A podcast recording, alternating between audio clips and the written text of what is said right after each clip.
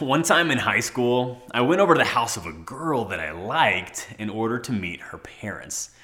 Believe me, I knew what a high stakes event this was, so I brought a secret weapon my new guitar.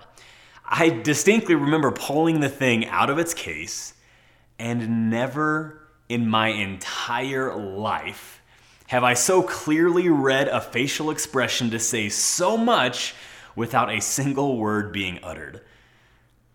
Perhaps I had miscalculated just a bit, because their faces were clearly saying, just upon sight of this guitar, Son, I can guarantee we will never again set eyes on you as long as we live. Now, 17 years later, I completely understand why as I pulled this guitar out of the case. Now, I know what you're thinking, and the answers are as follows No, I did not have shoulder length feathered hair at the time. No, I was not dressed in all black. No, I was not wearing eyeliner or a spiked collar. And no, I did not exclusively listen to Metallica and Motorhead. Now, I could tell things were going sideways, so I thought, okay, I have one chance to make this count. So I took a deep breath, stretched my fingers, and I began to play.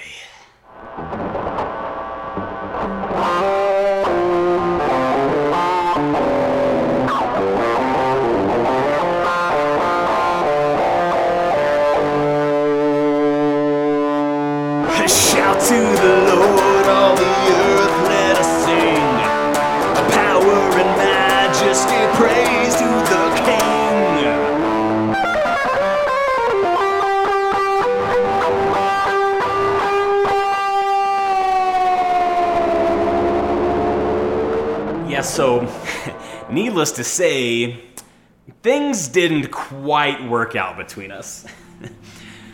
the funny thing is that this guitar drastically misrepresented who I was. It didn't match the style of music that I played. It didn't match my personality. It didn't match the way I looked. It, it, it honestly didn't match who I was. Now, hopefully, it wasn't as stupid as me buying this guitar. But I'm sure that we could admit that from time to time we've all done things that misrepresented ourselves. Things that did not accurately depict who we are or what we value. Whether it was something that we did, something we said, maybe something we posted on social media. And just like me with that guitar, we may not have even realized that we were misrepresenting ourselves so drastically. In the New Testament book of Philippians, the Apostle Paul had noticed that some of the members of the church in Philippi had done that very thing. For them, they had lowered their standards, accepting their way of life as good enough, not realizing that their lives were drastically misrepresenting Jesus. Or maybe they just thought that their actions didn't matter as much as their words. But either way, it had caused them to become complacent. But as we're going to see from Paul today, that those of us who profess to be followers of Jesus are actually citizens of heaven. And as such, we ought to be continually moving forward on our journey of looking less and less like the world around us and more and more like Christ in us. And this failure to pursue a life that reflects Jesus drastically misrepresents who we are as new creations in Jesus. And so, as we prepare to dive into God's Word today, let me just say a quick word of prayer. God, we just ask that you would move in our midst, that you would open our hearts and our minds to what it is that you want to say to us today. Help us to be ready to hear hard truths, even when we're not quite wanting to be stretched. God, we want to look more like you. It's your name that we pray. Amen. Now, a common theme, not only for Paul, but for other New Covenant, New Testament writers as well, is this concept of transformation to look more like Jesus.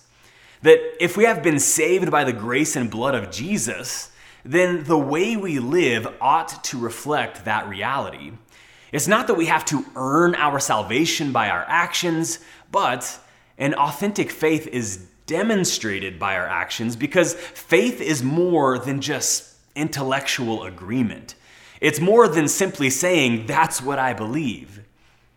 Now, you can find many other examples of this line of thought, but I think James 1:22 says it most succinctly. He says, "But don't just listen to God's word. You must do what it says, otherwise you are only fooling yourselves." Well, in the book of Philippians, Paul is moving toward this very end in chapter 3. If you have your Bibles or your devices, I'd love for you to turn with me to Philippians chapter 3. And as you turn there, let me give you some context. Paul starts in the first 11 verses of chapter 3 by clarifying that true righteousness does not come through obedience to the law, but it comes through faith in Christ. That it's not actually our righteousness to begin with, but God's righteousness, and it's achieved through faith and not works. It's interesting that he so clearly makes this distinction that it's faith, not works, when you consider what Paul says in verses 12 to 14. Picking up in Philippians 3:12, Paul says, I don't mean to say that I have already achieved these things or that I have already reached perfection, but I press on to possess that perfection for which Christ Jesus first possessed me. No, dear brothers and sisters, I have not achieved it, but I focus on this one thing forgetting the past and looking forward to what lies ahead. I press on to reach the end of the race and receive the heavenly prize for which God, through Christ Jesus, is calling us. Paul talks about pursuing perfection. Which again is interesting when you consider that Paul just stated that righteousness comes from faith and not from works. Now, it may seem like Paul is kind of speaking out of both sides of his mouth here, but what Paul is trying to drive home is that pursuing perfection, it's not an effort we must make in order to earn our salvation, but rather it's a response to what Jesus has already done in us. He says, I press on to make it my own because Christ Jesus has already made me his own. We have to make sure that we put the cart behind the horse here. The action of Jesus must always come before any action of our own. We only ever respond to Jesus. I only press on to make it my own because Jesus has already made me his own. And yet, it may have originated with Jesus' work in us, but we are still to strive to make it our own, which may sound daunting. But it's not as ridiculous of a pursuit as it may seem, especially when we understand what Paul means when he uses this word, perfection. The word that we translate as perfection is not quite the same as how we typically think of the word perfection today. Today, we might hear the word perfect, perfect and think uh, something that's without blemish, it's immaculate, it's as good as it is possible for that thing to be. But the word that Paul is using carries more of a meaning of like fully grown. It's, it's a state of fulfillment when something has become, in fact, what it was ideally meant to be. Like, imagine picking an apple straight from a tree and taking a bite. The first few you pick, they're all kind of soft and mushy and gross, so you spit them out and, and you try again. But then you finally pick one apple that is, is an amazing blend of, of crisp and tart and sweet. And so you just kind of and say, mm, this one is perfect. Now, you're not necessarily saying that it's the prettiest looking apple or that there aren't any like minor deformities to the molecular structure of the apple atoms. What you're saying is that the apple is fully grown, it's ripe. It has become what it was ideally meant to be all along. As children of God who were made in the image of our Almighty Creator, we were ideally meant to live, act, and love as Jesus modeled for us during his time on earth. That is what it looks like to be fully grown, completely fulfilled, and living out the calling that is placed on our lives. And to that end, we ought to be daily striving to look less and less like the world and more and more like Jesus as we grow up, so that people get a taste of Jesus when they interact with us. We press on to make it our own, not because we're trying to earn, but because we are compelled to respond. And as we strive to look less and less like the world around us and more and more like Jesus in us, we understand that pursuing the type of perfection that Paul is talking about, that, that becoming fully grown, is not a salvation issue, nor is it even a righteousness issue. It's, it's a maturity issue. Paul continues in verse 15 Let all who are spiritually mature agree on these things. If you disagree on some point, I believe that God will make it plain to you, but we must hold on to the progress we have already made. Paul clearly tells us here that it's, it's a maturity issue, and you need to understand righteousness and spiritual maturity are not the same thing. When we are saved and we surrender ourselves to Jesus, we are righteous. Or more accurately, Jesus' righteousness abides in us. But we still have to go through the process of learning how to act like it. We don't have to press on towards perfection because we have to become righteous. We already are righteous because of the work of Jesus and the presence of the Holy Spirit in our lives, because again, it's not even our righteousness in the first place. But the process of becoming spiritually mature is simply learning how to act like it. Of making sure that what people see on the outside, our actions, our words, reflect the righteousness of God that is already in us. We just have to have grace for one another to realize that we're all at different places in that journey. And that's okay because we are people in process.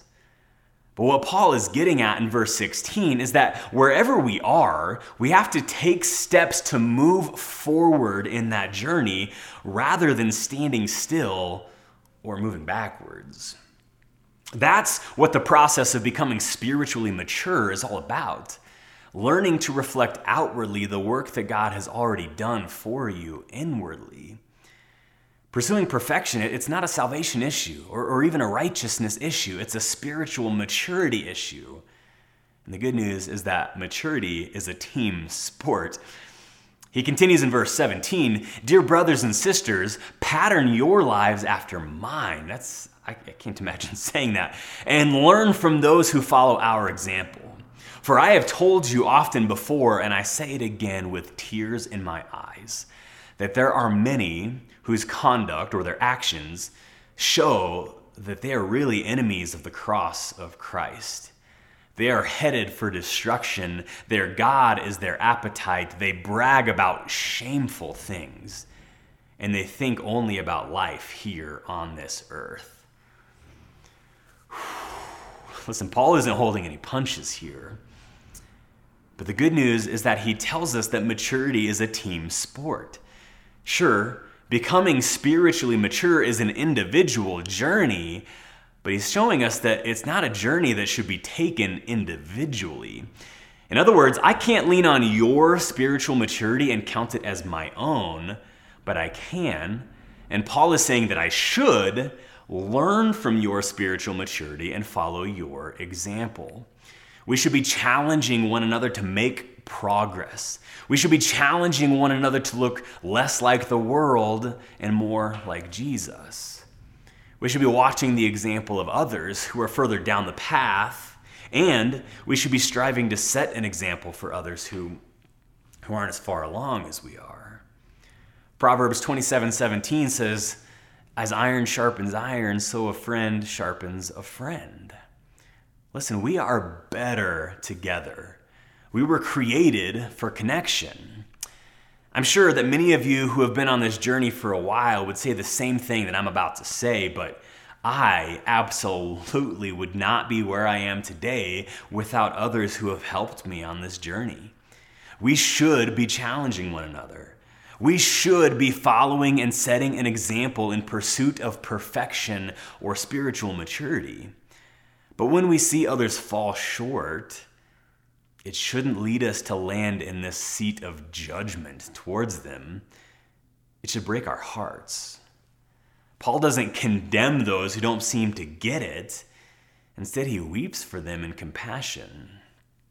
And that is the all important difference between holiness and legalism. Holiness wants to see you set free from the sin that enslaves you. Whereas legalism wants to sit in the seat of judgment, just pointing the finger. Look how terrible you are. Paul certainly doesn't shy away from telling it like it is he very candidly states that sometimes our conduct, or again, our actions, they're, they're actually communicating to others that we are enemies of the cross of Christ.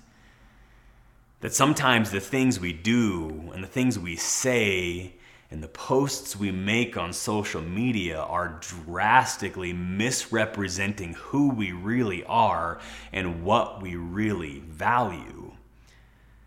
But when Paul says this, he doesn't take joy in pointing out their sins or our sins. He weeps for them because he understands that we're all in this journey together and we absolutely need one another if we're going to make progress. Are you surrounding yourself with people who are challenging you to take steps in the right direction on this journey?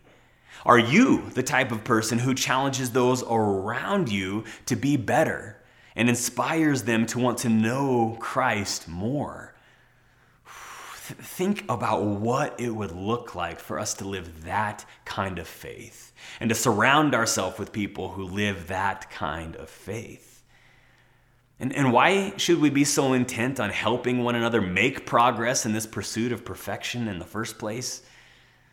Paul actually gives us our answer as he continues in verse 20. He says, But we are citizens of heaven, where the Lord Jesus Christ lives. And we are eagerly waiting for him to return as our Savior. He will take our weak mortal bodies and change them into glorious bodies like his own, using the same power with which he will bring everything under his control. This is so important. Paul tells us we are citizens of heaven. And this is a very significant statement that Paul is making, and we should be able to feel that given all of the turmoil in our country right now. But truthfully, it would have held even more weight for the Philippians. You see, the city of Philippi was a Roman outpost in Macedonia, which meant that the people who lived in Philippi enjoyed Roman citizenship. So even though they were surrounded by Macedonians, they themselves were not Macedonians. They were Romans, and they took great pride in that. Even though they were surrounded by people living according to Macedonian culture, following Macedonian traditions and Macedonian customs, the people of Philippi, they didn't live that way. They were proud that they were Roman citizens, and as such, they very intentionally pursued radical adoption of Roman culture following Roman traditions and Roman customs, which set them apart from the Macedonian culture all around them. And because of that, it was glaringly obvious that they were different and proud of it. Now, Paul makes a very significant, and honestly, it would have been even controversial, this statement by telling the church in Philippi, hey, listen, I know that you are proud, that you are full fledged citizens of Rome. But really, as Christians, you should be more focused on the fact that you are full fledged citizens of heaven. Listen, I know that we have something to be proud of as American citizens. And I need you to hear that I love our country and I am beyond thankful for the men and women who have served, fought, and even died for our freedoms. But Paul reminds us that we, as followers of Jesus, are first and foremost citizens of heaven. As Derek Webb, the singer songwriter, so eloquently put it, we need to remember that as followers of Jesus, our first allegiance isn't to a flag, a country, or a man from either side of the aisle. Listen, it doesn't mean that we can't or even shouldn't show our allegiance to any of these things. That's not what he's saying. It just means that as citizens of heaven, our first allegiance is to a king and a kingdom. Are we looking for a Savior on Capitol Hill when we've already had a Savior on Skull Hill? Listen, there's nothing wrong at all with loving our country. But does that love of country lead us to do, say, and post things that drastically misrepresent who we are as followers of Jesus? Does it lead us to constantly spew words of hate and division when Jesus told us that actually people will know that we are his followers by the way that we love? And there's nothing wrong on the other side with calling out our country and its leaders to do better and to push for social change for the sake of those on the margins. But do those positions lead us to do, say, and post things that drastically misrepresent who we are as followers of Jesus? Are we calling out and pushing in a way that is loving and edifying, or in a way that is full of hate and condemnation.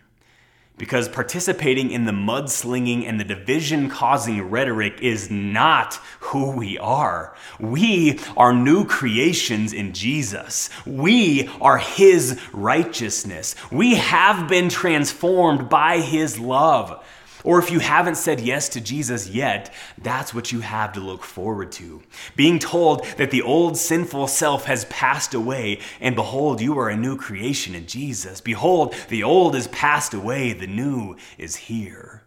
We may be an outpost of heaven, living in a place where we are surrounded by a different culture, the culture of this world. But even though we don't live there right now, we are full fledged citizens of heaven. And as such, we should be pursuing radical adoption of the culture of heaven, following heavenly traditions and customs. You know what I'm talking about. All of the stuff that Jesus taught while he was here on earth which, if we truly lived that way, would set us apart from the culture and of the world around us, making it glaringly obvious that we are different.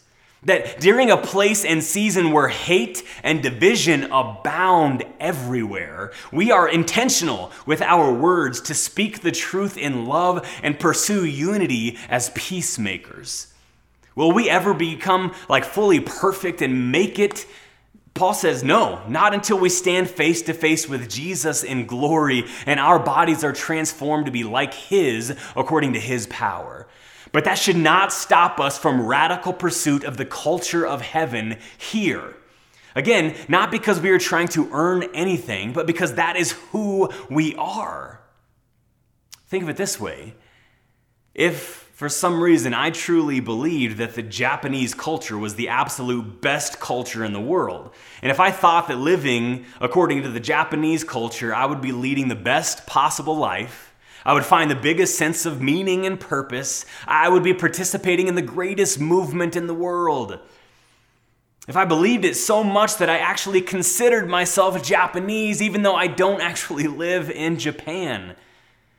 If I truly believed those things, it wouldn't be enough just to study Japanese culture or to talk about how great Japanese culture is, thanks to the amazing things the Japanese Prime Minister has done. It would only make sense for me to pursue radical adoption of Japanese culture. Just reading about it and talking about it, it wouldn't be enough. I would practice the language. I would implement the customs. I would follow the traditions. I would constantly send in audition tapes to try to make it on bizarre Japanese reality competition shows. Listen, I may not be able to move there myself, but you better believe I would immerse myself in every aspect of that culture that I possibly could until it became my natural way of life because nothing else would do if that's who I truly was. Friends, we are citizens of heaven.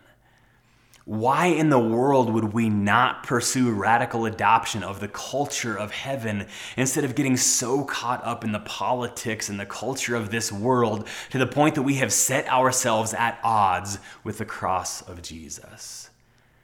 We should be pursuing radical adoption of the culture of heaven. It doesn't make sense to live any other way. Not because we are trying to earn anything, but because we are citizens of heaven and that is who we are. In fact, that's our main thought today. As a citizen of heaven, I must pursue the culture of heaven. We have to remember that that I must pursue the culture of heaven. It's who it's who we are. It's who I am. Piece by piece, we have to remove the old attire in order to replace it with our new way of life.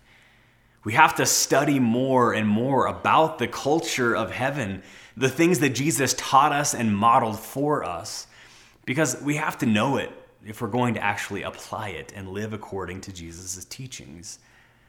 Changing the outside, the things we say and do, to reflect the righteousness within is a process and it's not one that should that we should attempt on our own. We were designed to go through life together. We were created for connection. But that process of becoming spiritually mature, it absolutely does matter. Because we are citizens of heaven, called to pursue the culture of heaven which is really just the process of becoming spiritually mature, which leads to the righteousness that is on the inside being reflected on the outside. That means striving to be changed lives, changing lives. It means understanding that if we want to be the greatest, we have to position ourselves as the lowest by serving those around us. It means living as peacemakers instead of joining the perpetual mudslinging that happens on social media and to recognize that our pursuit of Jesus, it has to outstrip any pursuit of political agenda. Touching those that the world deems untouchable, and loving those who the world deems unlovable, actively fighting against racism and sex trafficking and exploitation, controlling our tempers, bridling our bodily urges, turning our cheeks, loving our enemies, choosing to love and show grace instead of showing hate and judging others for having a different opinion. Friends, we are citizens of heaven. May we commit to radical pursuit of the culture of heaven until it becomes glaringly obvious that we are different than the culture around us. Because this is not who we are. We're misrepresenting ourselves. Listen, all of this happens by allowing Jesus to renew our minds and to daily surrender to Him and the power that He alone has to change us from the inside out. Let's surrender to the God over all and allow Him to build our lives on this culture. Let's sing together.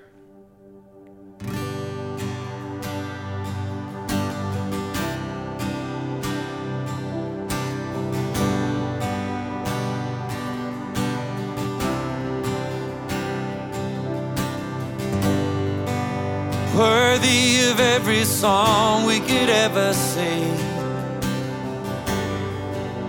Worthy of all the praise we could ever bring.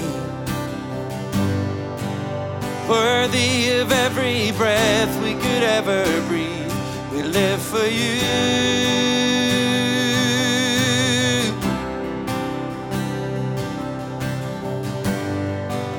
Jesus, the name above every other name. Jesus, the only one I could ever say. Worthy of every breath we could ever breathe, we live for you. Oh, we live for you. And hold.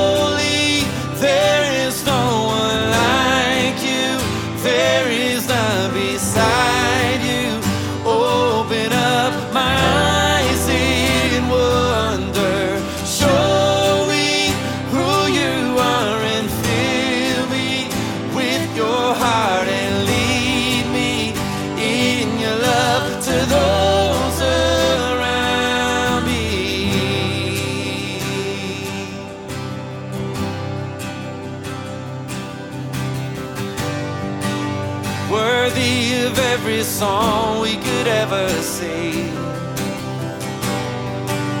Worthy of all the praise we could ever bring. Worthy of every breath we could ever breathe. We live for you. Jesus. Jesus, the name above every other name. Jesus, the only one I could ever say. Oh, you're worthy, worthy of every breath we could ever breathe. We live for you. Oh, we live for you. And holy, there is no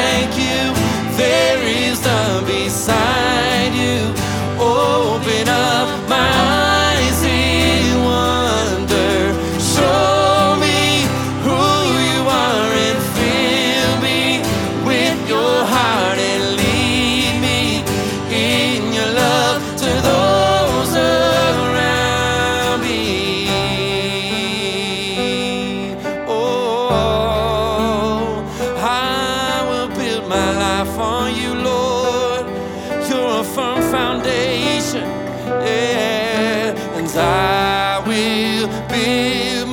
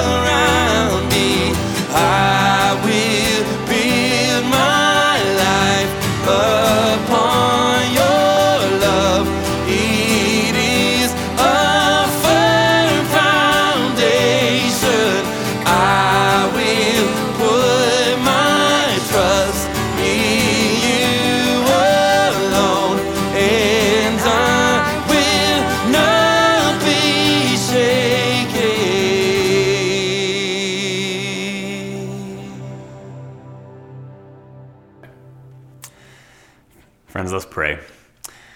God, we thank you so much that your grace is bigger than any of the mistakes that we are going to make, that we have made along this journey. And yet, God, we do want to build our lives upon you. We do want to reflect you to this broken world around us. We do not want to be the stumbling blocks, the thing that keeps others from experiencing your amazing goodness and love and grace. Father, help us to be an accurate reflection of you to reflect on the outside and the way that we conduct ourselves, the fact that we are citizens of heaven here and now, and we are your righteousness, because this is only possible through you. We love you. It's in your name that we pray. Amen. We love you guys. See you soon.